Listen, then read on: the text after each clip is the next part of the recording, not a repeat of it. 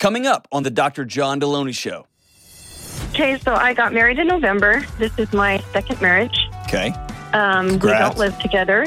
Why don't y'all live together? Uh, because the housing market is so high here. We're just kind of sitting and waiting. I guess y'all get together for weekend hookups or whatever, but like this isn't a marriage. You know what I mean?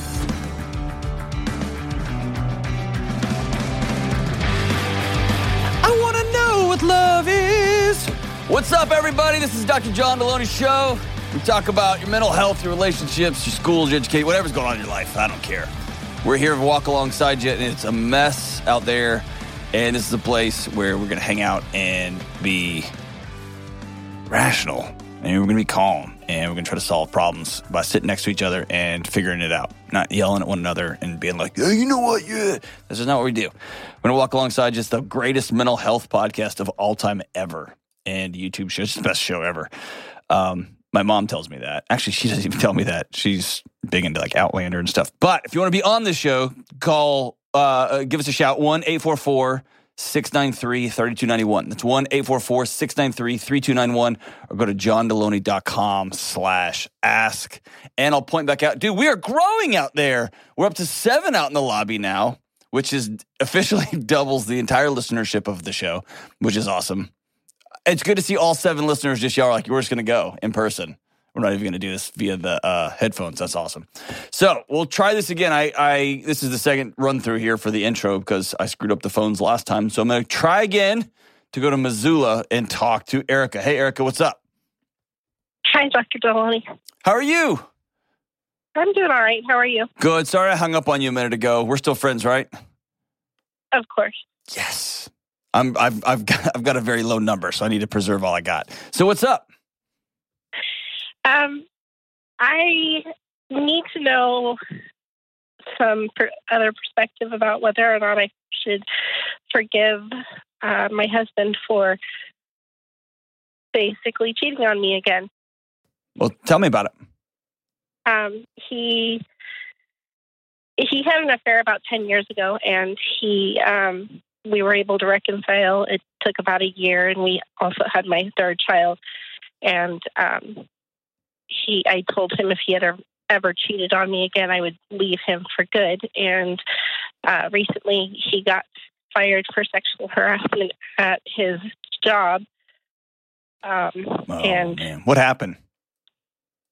He told me that he was be- being fi- that he was being written up for sexual harassment because he made a stupid joke to somebody that's actually our friend, and she got very angry, and so she um, she reported him. Mm-hmm. And this whole time they weren't nobody was telling me anything about it, and it it lasted about a week. Um, and so the day that he was fired, he told me that it was for one one joke, and it was um, it ended up being more than one joke. But um, there, that wasn't the cheating that he had been set. He had cheated. He had texted a girl half his age. Um, And talking about things inappropriately, like wearing her thighs as earmuffs, and um, that's uh, I, what miss I, what, I miss what you he, said. He talked about he was texting this this girl about um, inappropriate things, like wearing her thighs as earmuffs. And oh, okay, things. gotcha, gotcha. Like just sexually explicit stuff. Okay, all right. I didn't hear. Yeah. What, I didn't hear what you said. Okay. Sorry. So wearing her thighs as earmuffs. I've never, I've literally never heard that one before. Um, so um, he gets in trouble at work. He's running his mouth, being stupid. And um, you know as well as I do, it's rare that somebody, even though with all the backlash we have these days, it's rare that somebody fires you one and done, right? So some, some sort of something was going on there. And then as a part of this, you found out the other thing was going on. So what's your, what's your big picture question? Um, can I ever trust him again? Hmm. What do you think? You've been living with him for a decade or more, right? How long have y'all been married? Uh, tw- we've been together for twenty-four years. We've twenty-four years. Wow. Been married for nineteen. Okay. Um, you tell me. I don't feel like I can trust him. I feel like I, I try to believe in people and that they can change and be better. So I feel like if he was to change, change and grow up, I feel like that would be, I would be able to trust him then. But that's it's. Those are you're making. Those are mutually. Those are not mutually exclusive. He can grow up, and he can change, and that doesn't mean you have to be married to him. He can grow up, yeah. And he can change, and he did a couple of times nuke your marriage. You can choose to stay and be a part of that healing process, right? You see what I'm saying? There's a bunch of options, and anytime we back ourselves into a corner and say it's either this or this, we're always going to make a less than good decision because we feel forced into a choice. And so you've got a bunch of different options here. The going back to your original question, ultimately forgiveness is for you. And there's some there's a in, in the psycho, psychological literature, there's some arguments that go back and forth, and in the in the clinical therapy space, people argue back and forth. I'm of the opinion, and again, you're, you can get online and find different opinions in, from brilliant people, right? I'm of the opinion that there is little to no healing without forgiveness. Because forgiveness is for you, it's not for him. Forgiveness is you holding this brick that he placed in your hands, a brick of infidelity, a brick of lack of trust, a brick of dishonesty. And forgiveness is you setting that down and saying, I'm not carrying your stuff anymore. I'm letting this go. Now, we're going to have to deal with the consequences of this. I can't trust you. I don't want to be with you anymore. Um, I... Between, there's a gap of ten years between this behavior. I, I have to believe there was other things that went on, right? Whether it was all electronic or in person, who knows? But it's that it's that gnawing, I, I don't know what comes next, right? That keeps you up at night. And you got a, a quarter of a century with this person. Y'all have made humans together, right? So there's something to not just throw away lightly. So I'll circle back to you, and this is the scary question that I'm pretty sure you have an answer to. What do you want to do? I honestly don't know. I feel like if I if I uh, work on this healing with him and stay with him, that I'll be disrespecting myself. And Here, here's what I think, honestly, and I've had this conversation with so many people over the years. I think you know. I think the consequences of your choice are scary. Is that fair? Yeah. Yeah, I don't want my children have to go through a divorce. And I, I was, I had my parents divorced, and it they made it horrible for us. Yeah, and I don't want to do that to my children. Right. And again, you've you've put yourself in an either or. There are divorces where the adults in the room act like adults, and there is separations that say, "Hey, this has to happen because of so and so's behavior." But we're going to treat each other with dignity and respect for on behalf of these young kids, right? So it's not a either. You have to stay miserable and disrespected and, and in a hostile uh, situation, home life, or the kids have to go through a messy divorce. It's not an either or again, okay? It feels like you've made your choice, but the idea of separating, moving, getting your own place, dividing the estate, all of the stuff downstream is a lot of stuff. It's hard. That doesn't mean it's wrong. That means it's hard. Right. Is there an interim space? Have y'all spent some time apart? Well, since he was fired from his job, he had to go work. I told him to go work in another state, and um, go so work. He's gone. Go work in another state. he, Dude, that's he was I've heard of the doghouse state before. Oh, okay. He was working in another state before, and then um, and then COVID happened, and he was home for for that, and um. It okay. wasn't as much money, but he, he was, we were struggling, but um, I told him that was, seemed to be the only option for him yeah. to be able to live. So he's, he's gone for three to three plus weeks. Okay. Um, yeah, I was going to say, I've heard of somebody like, you got to go sleep on the couch. I haven't heard somebody be like, you got to go sleep in Missouri or something. I haven't heard that. That's a new one, right? You got to go to Michigan. Um, here's what I think needs to happen. Two things. Number one, um, you've probably heard me say this on the show. I'll say it again because I think it's worth repeating. When somebody cheats on you, there's the obvious betrayal. And there's the obvious disorientation. Like everything we thought we were standing on, the sidewalk that we walk on now is busted up, right? So that that happens. But the, I think the, as if using the, the sidewalk metaphor, you can fix that sidewalk. You can go get a contractor who will walk alongside you and y'all can dig all that concrete up and it stinks and it's hot and all that, but you can get it done. You can clean that up.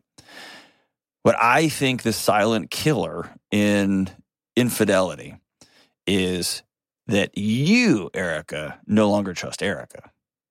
Because in your head, you think, dude, I've been down this road. I should have seen this coming. How in the world? Could, oh my gosh, how did I miss this? I'm crazy. And if he's good at what he does, he'll say, oh, it was one time thing. I was just drinking or I was this thing. And you, you're making a big deal about it. And you start to feel that you're crazy. And you start to feel that you can't trust you. And that's when you call a guy, just a rando dude on a podcast, and you're like, hey, I don't even know how to, I don't even know how to feel. You see what I'm saying? And so right. One of the important parts of healing from infidelity, and this is you get fired from a job that you're, that you didn't see coming, right? Or a leader demotes you or gives you a pay cut that you don't see coming, right? These are any type of relational interactions that are out of the blue and that fracture the relationship. Is you've got to sit down and heal. I've got to learn to retrust myself. And just because this happened doesn't mean I'm not trustworthy. I'm going to always look in the mirror and say, did I contribute anything in this in this relationship? Am I going to participate? And I know that's not P C to say. And all, did I participate in this? Have I? What role did I play here? And then I'm going to be honest with a counselor, with a group of close friends, walking through I am trustworthy, and here's what I think the next right step is. And so one, I think you need to go talk to a counselor by yourself and say, this is what happened. Because my guess is over the last two decades together, in between the two instances of infidelity, there's been some significant distance between the two of you. Is that fair? Um, he worked, yes, I mean, he, he worked I, in another I believe state. In the whole seasons, but yeah. Every time we've had ever we've ever had any issues, or I felt like we were um, in danger, I we've gone and seen counselors, or and if that didn't work, I was trying to work on myself. And okay, so you've put the time and the effort in, and it's it's a you're looking at this as though you failed, you screwed something up, and I need. I need you to hear me say you didn't fail, okay? Right. Do you believe me? Yes.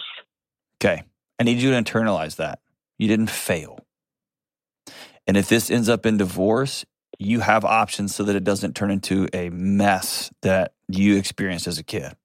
Is it going to hurt your children? one hundred percent. Absolutely. Is it going to be a mess? Yes. Is it going to be hard? Yes. All those things are true. Um. But that doesn't mean it's not the right thing. And choosing to go get back up on the horse again and go through the healing process again and the what is this going to look like, that's not the uh, necessarily the wrong choice either. I'm afraid that if I do that, that he'll do it again. I, I mean, I think all the evidence suggests that's the case. Right. But I'm not going to sit here on the phone after talking to you for five minutes and say, you got to get out of this relationship. I think it's a mess. I definitely think it's a mess. Um, tell me about your friend that you said your husband told a, a dirty joke to somebody or dirty jokes to somebody who happened to be a friend who told on him and ultimately led to his departure. Are y'all still talking? Barely. Um, she wants, she says that she just needed a safe space to work. And I feel like, She could. It's. I feel like she could have come in outside of work and told me what was going on, and I would have. We could have handled it that way versus causing a financial heart chip on our family in addition to the... So hear, hear me say this. I, I think she did the right thing. And the person who caused the financial hardship issues in your home is your husband, not her. Now, I would expect my friend to come tell me, right? So I get that. The like the the schoolyard code, I get that totally. But it's your husband that put another woman in an uncomfortable position at work. And based on what you've told me, I don't trust that there was one dirty joke that was told that ultimately led to him getting fired. My guess is there's a pattern of behavior there. Right. Right. And so her repeatedly having to go to work and be uncomfortable next to her best friend's cheating husband, who also is making sexual jokes, which often sexual jokes are fishing expeditions. Because if she laughs or she winks or she tells a funny sexual joke back, now we have this connection and now, right? See what I'm saying? So it can go down a road.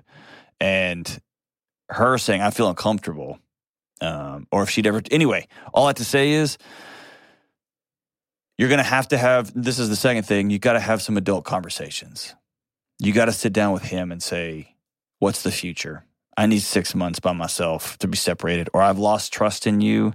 Um, at this point, I don't feel comfortable being married to you, or I'm willing to try this thing again. Like, y'all need to get in a room and go to breakfast somewhere and have some hard conversations directly across the table. Okay? Just saying, right. You go away, it's not going to help. And having these conversations at home in the context of being at home is going to be hard, because it's that that your home is charged and the kids are right there in the next room. So get out of the house. Y'all go sit somewhere and tell them, we're going to have a hard adult conversation. And tell them, I don't know that I can be married to you anymore, but also I remember what happened to me. And so if we go down this road of divorce, we're going to have to be adults on behalf of these kids. And is that pie in the sky thinking on my part? It might be. I just have this belief that adults can be adults even when it's hard. And I know that there's millions of people that act like children all the time. It's annoying. Um, but all the way back to your original question, forgiveness is for you. And so maybe this breakfast that y'all go to, this lunch or dinner y'all go to, you start that by sit, by write that down. Put it on a brick. Put a piece of tape on a brick and write down cheating. Or you cheated, and put that on the table and hand it to him and say, I'm not carrying this anymore. I forgive you. Now here's how I feel, and here's some of the consequences of what happened. And we're going to move forward that way. Forgiveness doesn't mean passivity. Forgiveness doesn't mean consequences. Forgiveness doesn't mean I forget everything. Forgiveness just means I'm not carrying this, and that's for you, not for him. Don't carry that around. Um, but do go see somebody. You got some healing work to do, and you need some help sifting through the jungle of your feelings and thoughts right now, because it's a lot. And the last thing I'll tell you, and I'll remind you, it's not your fault. It's not your fault. We'll be right back. Have you ever thought about how a lot of us would drop anything to help somebody else, but we often don't give ourselves the same level of care?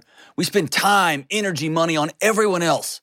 But when it comes to making time for vacation, for exercise, for talking with a mentor, for sleep, even going to therapy, we don't do it. And we don't even realize it. We don't even think about it. You are worth it. This month, BetterHelp Online Therapy wants to remind you that you are important, that you are worth being well, and therapy is a super important way you can show up for yourself. BetterHelp is online therapy that offers video, phone, even live chat sessions with your therapist. You don't even have to see anyone on a camera if you don't want to. It's more affordable than in-person therapy, and you can be matched with a therapist in under forty-eight hours.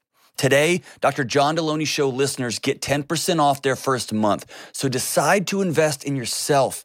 You are worth it. And go to betterhelp.com slash Delony to get ten percent off. That's betterhelp.com slash Delony. All right, cool kids, we are, what is that? Cool kids and kittens, who is that? Was that? Cool cats and kittens. Was that? Carole uh, Baskin. Carole Baskin, yeah. Carole Baskin. Dude, talk about that coming out of nowhere. Man, oh, Carole B. We need to get her on the show. No, we don't. We do not. All right, let's go to Patrick in Cleveland. What's up, Patrick? Hey, Doctor John, how are you? Ballin', dude. twenty-inch blades on the Impala. What are you doing? That's good. Uh, I've been better, but I'm glad to talk to you. That was a good, that was a good diss. You're like, ah, that was good. Thanks, man. That was, I, I deserve that. All right. So what's up? So I am just at a point, like a breaking point in my life where I feel like I am just so overwhelmed. I don't even know who I am anymore. Like I'm just ready to explode. I just, I, I don't even know what it's like to be happy anymore, and I just can't take it anymore. So I need some insight. Yeah, man. Well, thanks for calling. Um, unpack that a little bit for me. Well, it's definitely a lot, a lot to it. Um, definitely a mixed bag with a lot of years of, of trauma and a lot going on, but to get, condense it all, I'd say the last decade of my life, I mean, I'm thirty now, and the last decade of my life, I've just had to constantly be on. And why? I just, well, I'm a chronic people pleaser, and I and I take on way more than I can handle. Okay, and it's because I'm so driven and motivated to get where I want in life. Hold on, hold on. Before we get going, I want us to begin to change our language as you tell the story. Is that cool? Sure. So instead of saying I've had to be on for the last decade, I want you to change the language to I've chosen to be on for the last decade. Yeah, gonna, that's a good point. We're going to start taking ownership of this, okay? And that's the first. That's the first line. Like that's the starting line to getting well. Okay. For cool. Sure. For sure. So you've chosen to please everybody and to take on a whole bunch of stuff and to be driven and ambitious.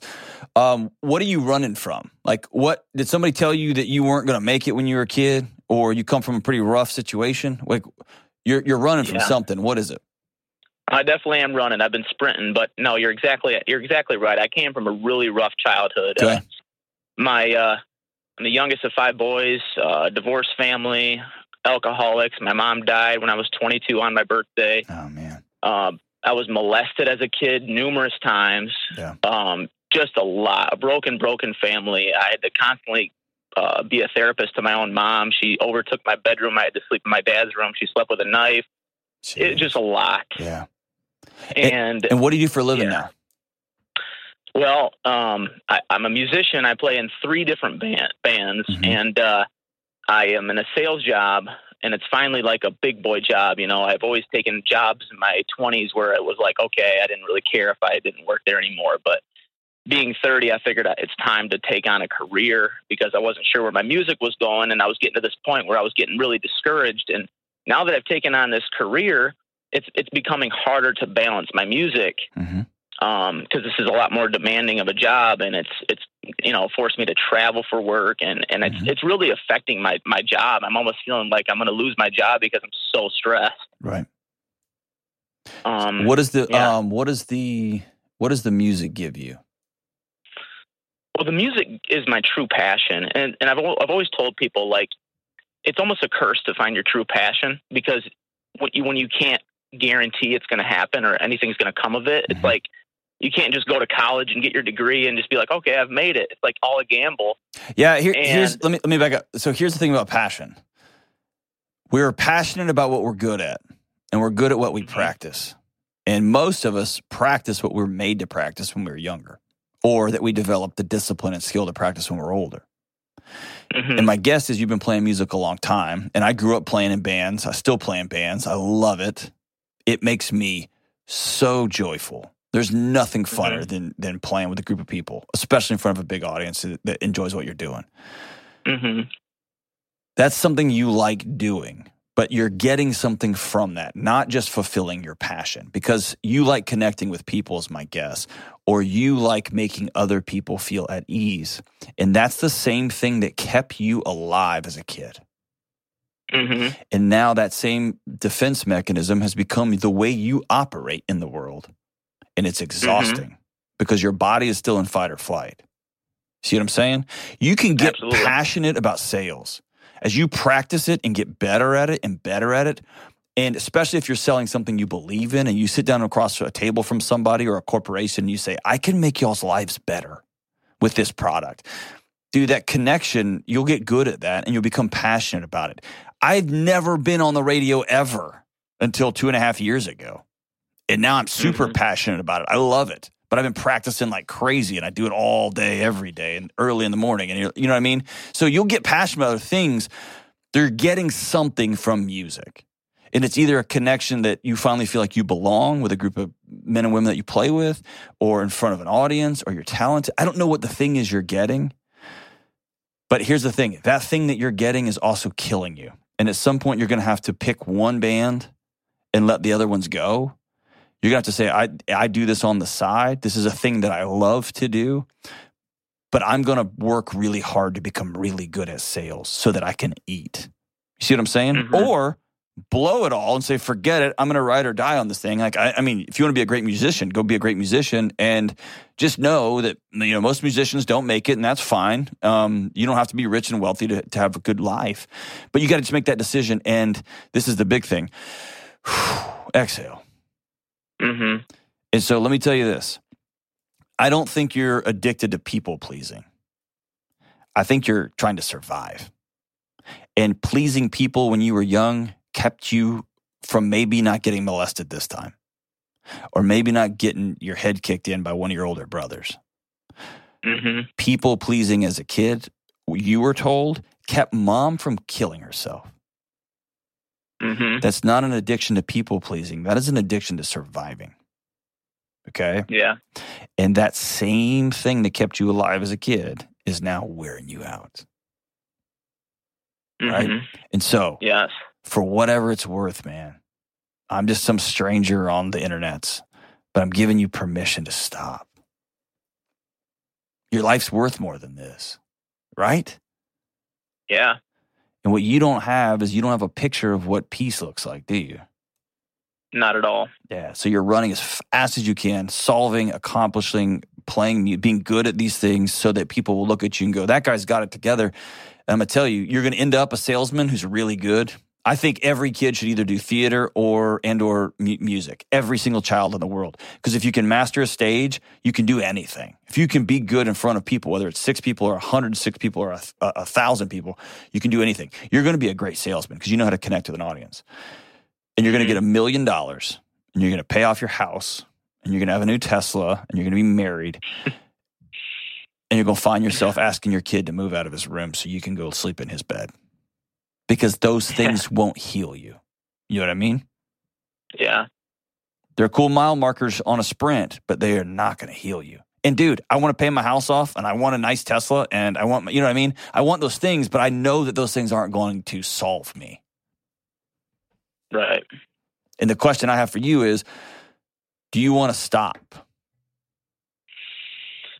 I don't want to stop pursuing my dreams of music. Mm-hmm. I, I've not given up the fact that I could maybe make it really, really far, and I've already achieved a good level of success. And I think that's where I struggle is I don't, I can't come to grips with the idea of possibly never making it, whatever that means. Because you've put making it, what, exactly. That's a great point, by the way, making it. Like what, who've, that, that bar moves every time you get to wherever you think you're going to go, right? Every time you sell exactly. out the theater, they're like, well, what about this place? And every time you sell out the club, then it's like, well, are you going to move to sell out this place? And so that line moves. But you think that you are going to feel a certain way when you get to a place. And I'm telling you right now, that place does not exist. You are spot on. Is that fair? It is, because I've achieved a lot of these different things, and every time I get them, I go, okay, what's next?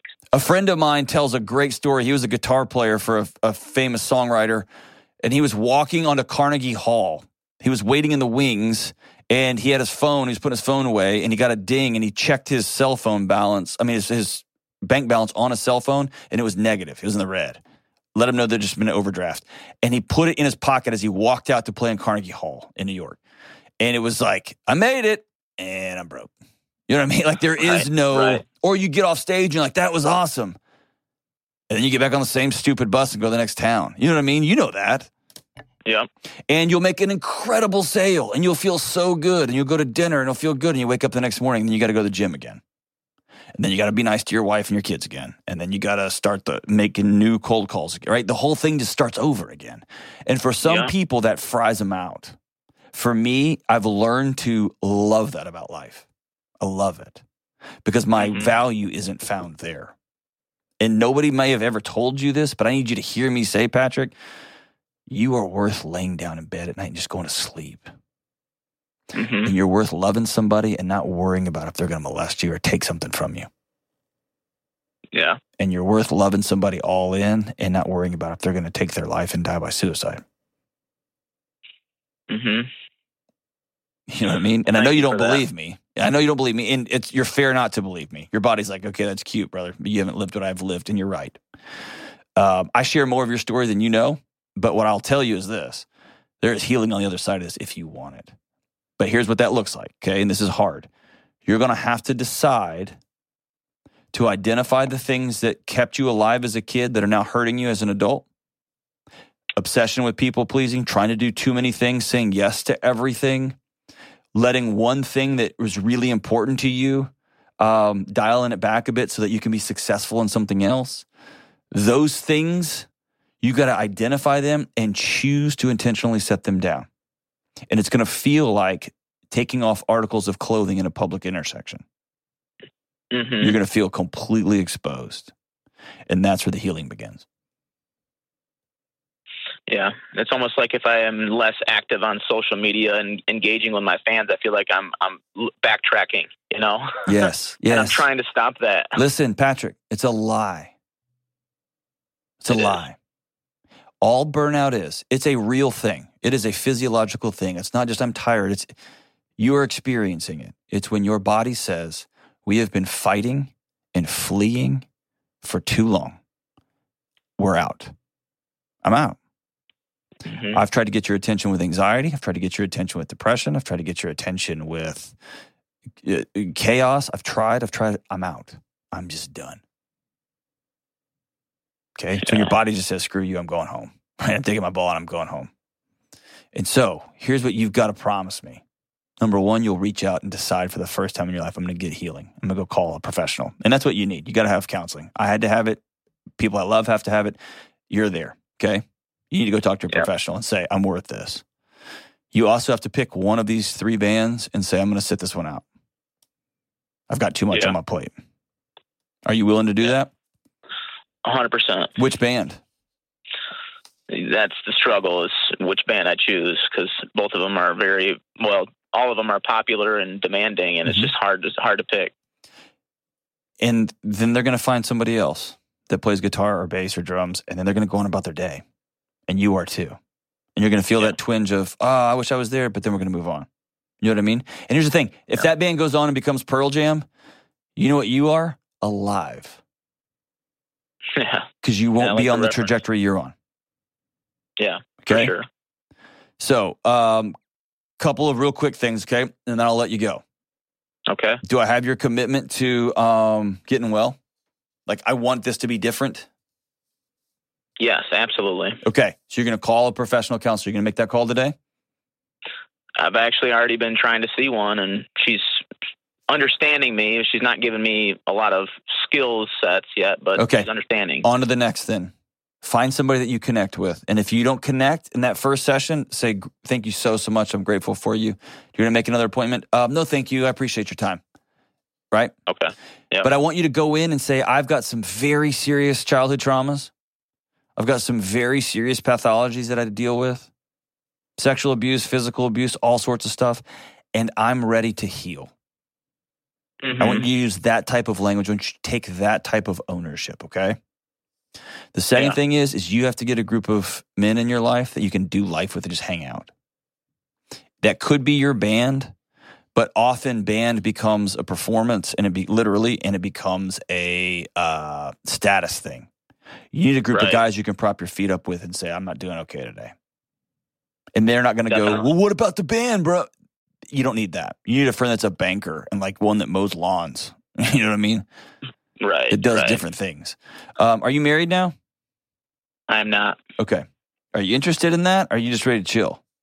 Well, I'm, I've been with a girl now for four years. And that was another thing that's aside that I would like to get your interest or excuse me, your intellect from, but I know our time is limited, but she's pressuring me to get married, and I'm just not in the position where I'm ready mentally. That's cool. I mean, four years is a long time. That's fair for her, it and is. that's it fair is. for you, right? Um, it is. What I uh, let, let's set up another call for that one. So we'll go down that rabbit hole at, at another one. Here's the third thing I want you to commit to. Will you commit to making exercise and sleep and eating a little bit better a priority? And that I currently do, so Good. I'm there. Good. Yep. But you start in that order. Sleep first. Everything comes after sleep. If mm-hmm. I have to skip a workout, I'm going to skip a workout so I can get sleep. I'm going to miss the, I still haven't seen the new Top Gun movie. I haven't seen several movies that are out because sleep is still the priority. I haven't had the time. Okay. Yeah. I'm going to make those priorities. I'm going to miss this gig because of sleep. Or I had this gig, so I'm going to have to sleep anyway. You know what I mean? Make mm-hmm. those things a priority so that your body has a chance to do the healing that it needs to do. Cool? Absolutely. So let me tell you this. On the other side of this, fast forward two and a half years, and you're engaged. And if not tied up, okay? I said that in a real negative way. You're married and not tied up. Like, your life is good. The choices you make right now to decide to be well, there is light at the end of this tunnel if you want to make that journey. And it's going to suck. It will not be mm-hmm. fun. And it will be worth every single step. Because on the back end, you're going to be able to laugh. You're not going to have to put your back into a corner. Like every time you walk into a restaurant, put your back up against the wall so you can see the whole restaurant. You're going to be able to not get raged out, angry when somebody cuts you off. You're going to be able to lay your head down and just fall asleep in the arms of somebody that you love and not worry about what's going to happen. There's this mm-hmm. peace, brother. Does that make sense? It makes perfect sense. Do you want that? I want it more than anything. Okay. I'm tired. I'm I, tired. I got it. I got you. All right. So we're going to make that call today and find another therapist. And hang on the line here. I'm going to give you a copy of Own Your Past, Change Your Future. It's my treat to you. Um, read it. Give it to your girlfriend. Y'all read it together. And... Um, begin this journey moving forward. I'm really proud of you for just saying enough's enough's enough. I got to do something different. I've been there. Millions of people have been there. And the first step is one of bravery. So good for you, brother. Good for you. You can do it. You can do it. And I'll walk with you every step of the way. Give me a shout back. Let's talk about this girlfriend of yours too. We'll be right back. Y'all know there are lots of things that make me nuts, but one thing makes me more nuts than anything else. Buying a home. And my friends who refinance their homes, they tell me it makes them nuts too. I love living in a new home, but I gotta be honest, I'm no good at buying one. And that's why I'm so thankful for people like my friends at Churchill Mortgage. Churchill is a Ramsey trusted provider who we've been sending people to for over twenty years to help with home mortgages. Why? Because they're committed to doing what's right for you. And that means walking you through paperwork that's way over your head. That means making sure you get the right mortgage that you can pay off as soon as possible, and they don't try to upsell you a bunch of nonsense that's going to hurt you down the road. And most importantly, when you're making this big life change, you can actually breathe because you got an expert and a team who have your back. Listen, if you're about to buy a home and make a big change, save yourself the headache and call Churchill Mortgage today at eight eight eight loan two hundred. Trust me, that's eight eight eight loan two hundred. This is a paid advertisement. N M L S I D one five nine one. N M L S consumer access dot org. Equal housing lender. seventeen forty-nine Mallory Lane, Suite one hundred. Brentwood, Tennessee, three seven zero two seven. Programs are for select loan types only and are not available in all states or locations. All right, let's go una más. Let's go to Jill in Cedar City, Utah. What's up, Jill? Hi, Doctor John. I'm so honored to be speaking with you. Thank I am you. more honored to be talking to you. What's up? I'm a little nervous. Um, I am I too. I appreciated that last call. I, too, sing in a band, so I can relate to a lot of that. Thank you. You got it. Thank you so much. So what's up? Um, my question is, how do I show up for my kids and my husband through this transition phase that we're in and not get so exhausted? Um, so I guess you want a little backstory.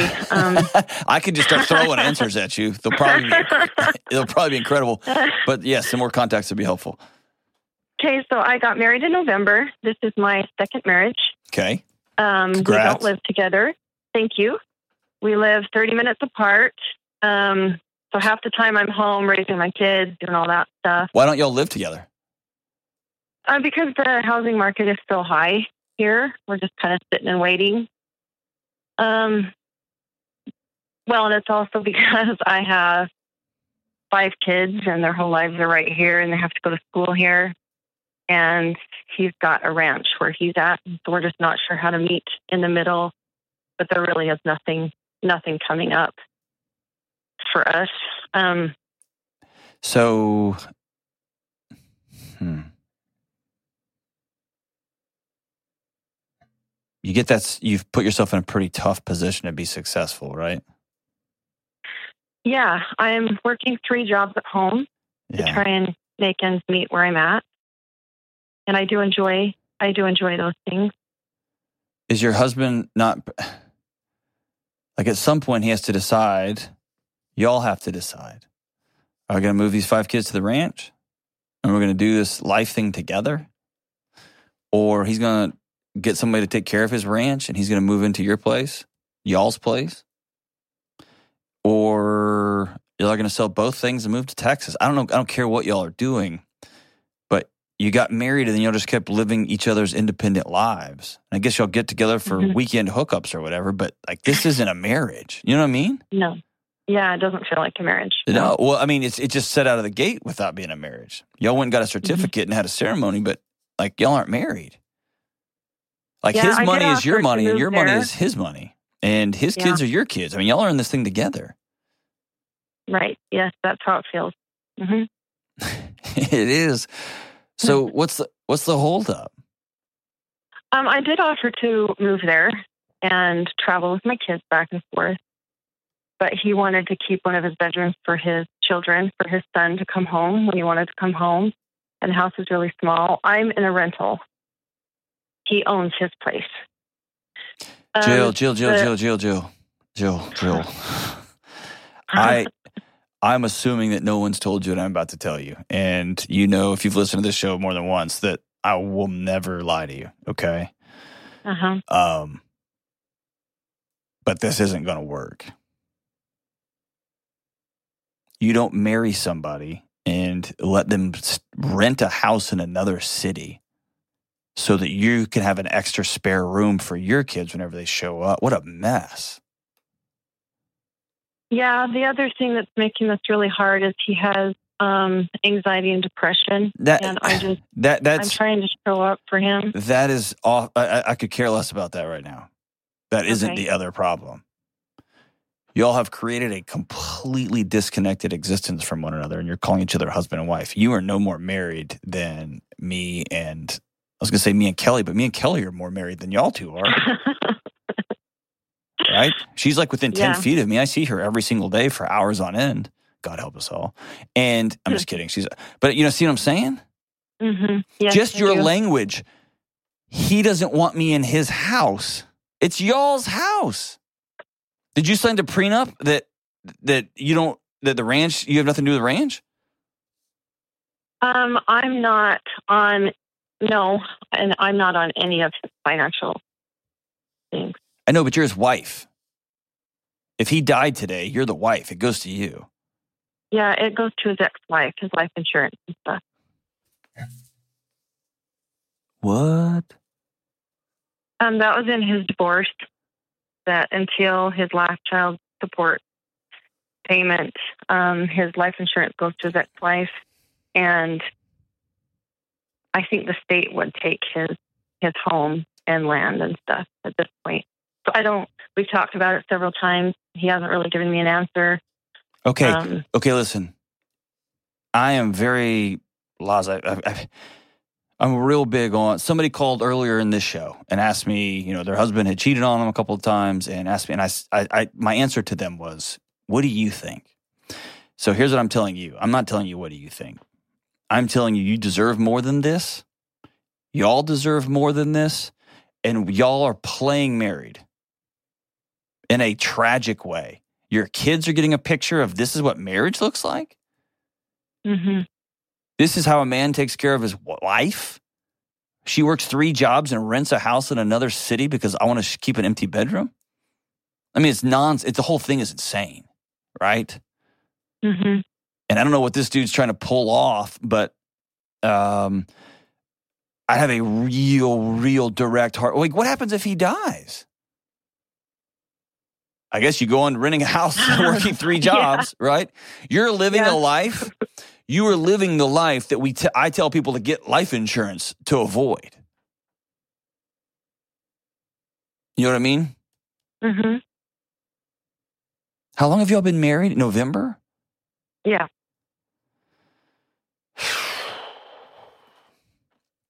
So here, if I'm you, I'm only going to tell you if I'm you.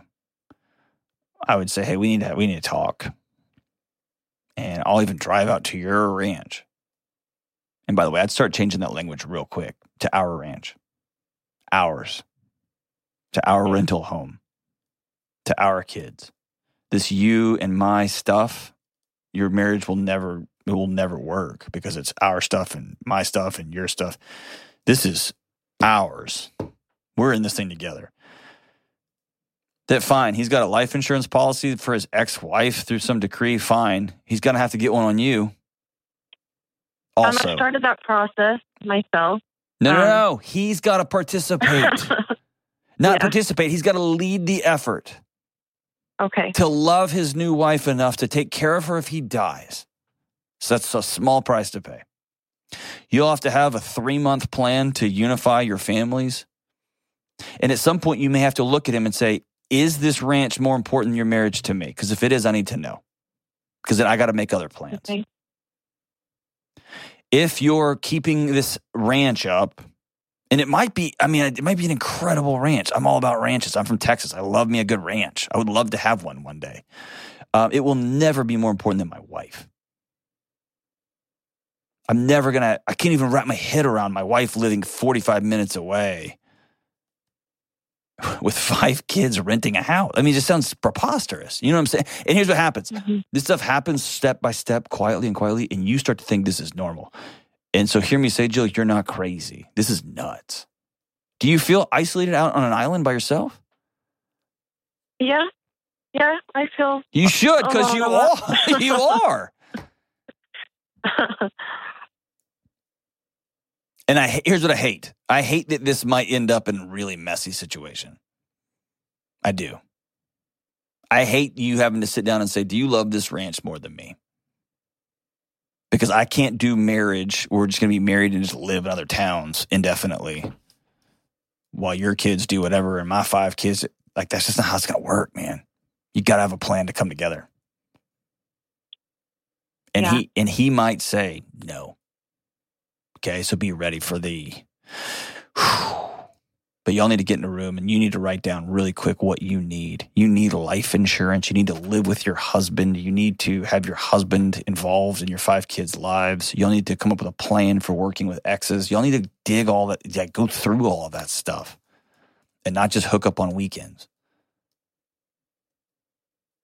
Is that okay. fair? Is that fair? Mm-hmm. Yeah. That's fair. I feel like I'm getting on to you, but I, and I'm not trying to get on to you. I'm just trying to, I'm trying to like just shake the snow globe a little bit and let you see how bonkers this is. Yeah, it feels feels bonkers. Okay, because it is. So if nothing, if nothing else, you called uh, Yahoo with a podcast and a YouTube show to tell you that yes, you are correct. This is bonkers. this is this is bonkers. Now, as a part of healing, your husband may have to deal with his anxiety and his depression. one hundred percent. That's done with connection, not hiding on a ranch. He may have to deal with his anxiety and depression. That's something he's got to decide as as a person living in the world. I want to heal from this. This is not something that you can just quote unquote manage or have to quote unquote deal with. That's not how he's going to heal. Okay. He's got to decide, I want to be a part of this. And then you can be a part of his healing plan, but it's going to be, have to be something he decides he wants to heal from. So when he's around my kids, he's he's very impatient. I don't want to put him down because he plays with them and he's super sweet. But he gets really impatient really quickly and very critical. Yes, um, yes, yes. His, his kids were kind of taken from him and don't have much to do with them. And so I think it triggers him to be around my kids. So here's the deal. I'm not letting anybody who is going to be triggered around my children around my children. And I realize this puts you in a strange pickle because you decided to marry this guy. But I'm not putting somebody around my kids. It's not safe to be around my kids, even if it's my new uh, new husband. And so we're going to have a conversation, you and him, about here's what it looks like when you're with our kids. You're patient and you're kind and you're gentle and you're fun. And we will slowly lean into accountability as we blend these families together.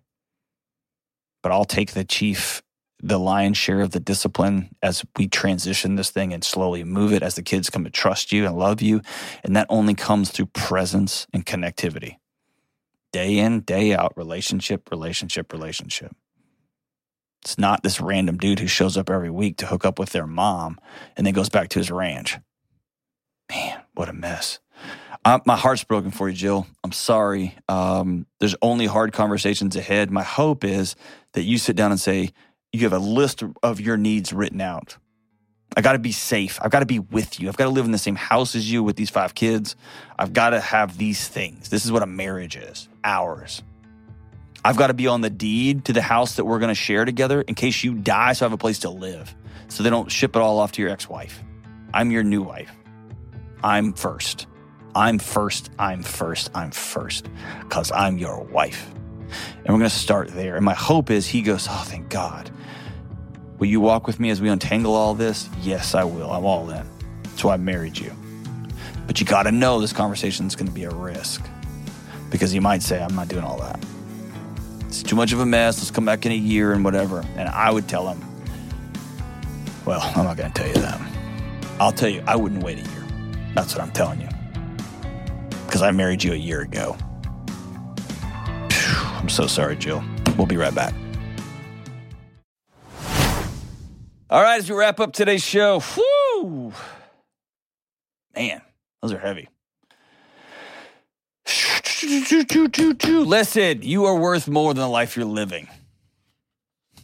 Seek joy, seek laughter, seek connection with people, and do not settle for less than being loved.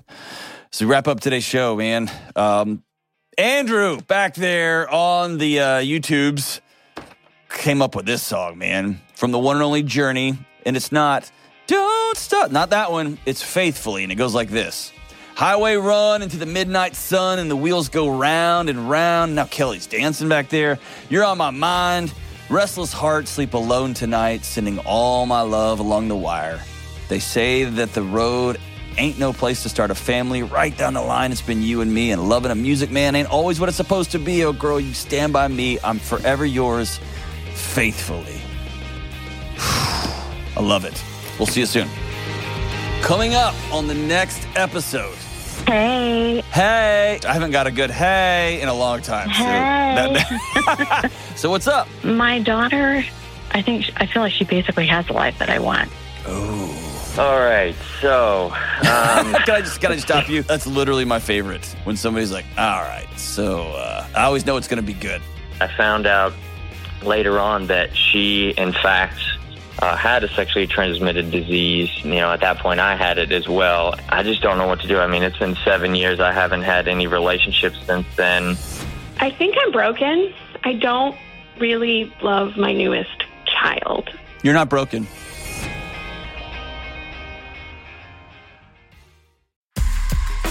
If you enjoy this podcast, you should check out other great podcasts from the Ramsey Network, like Borrowed Future. Not so fun fact, America has a one point six trillion dollars student loan crisis, and it's out of control. I'm George Camel, host of the Borrowed Future podcast, where we uncover the underbelly of the student loan industry and show you what you can do about it. It'll inspire you to see that it is possible to avoid student loans and graduate college debt-free. Listen to Borrowed Future wherever you listen to podcasts.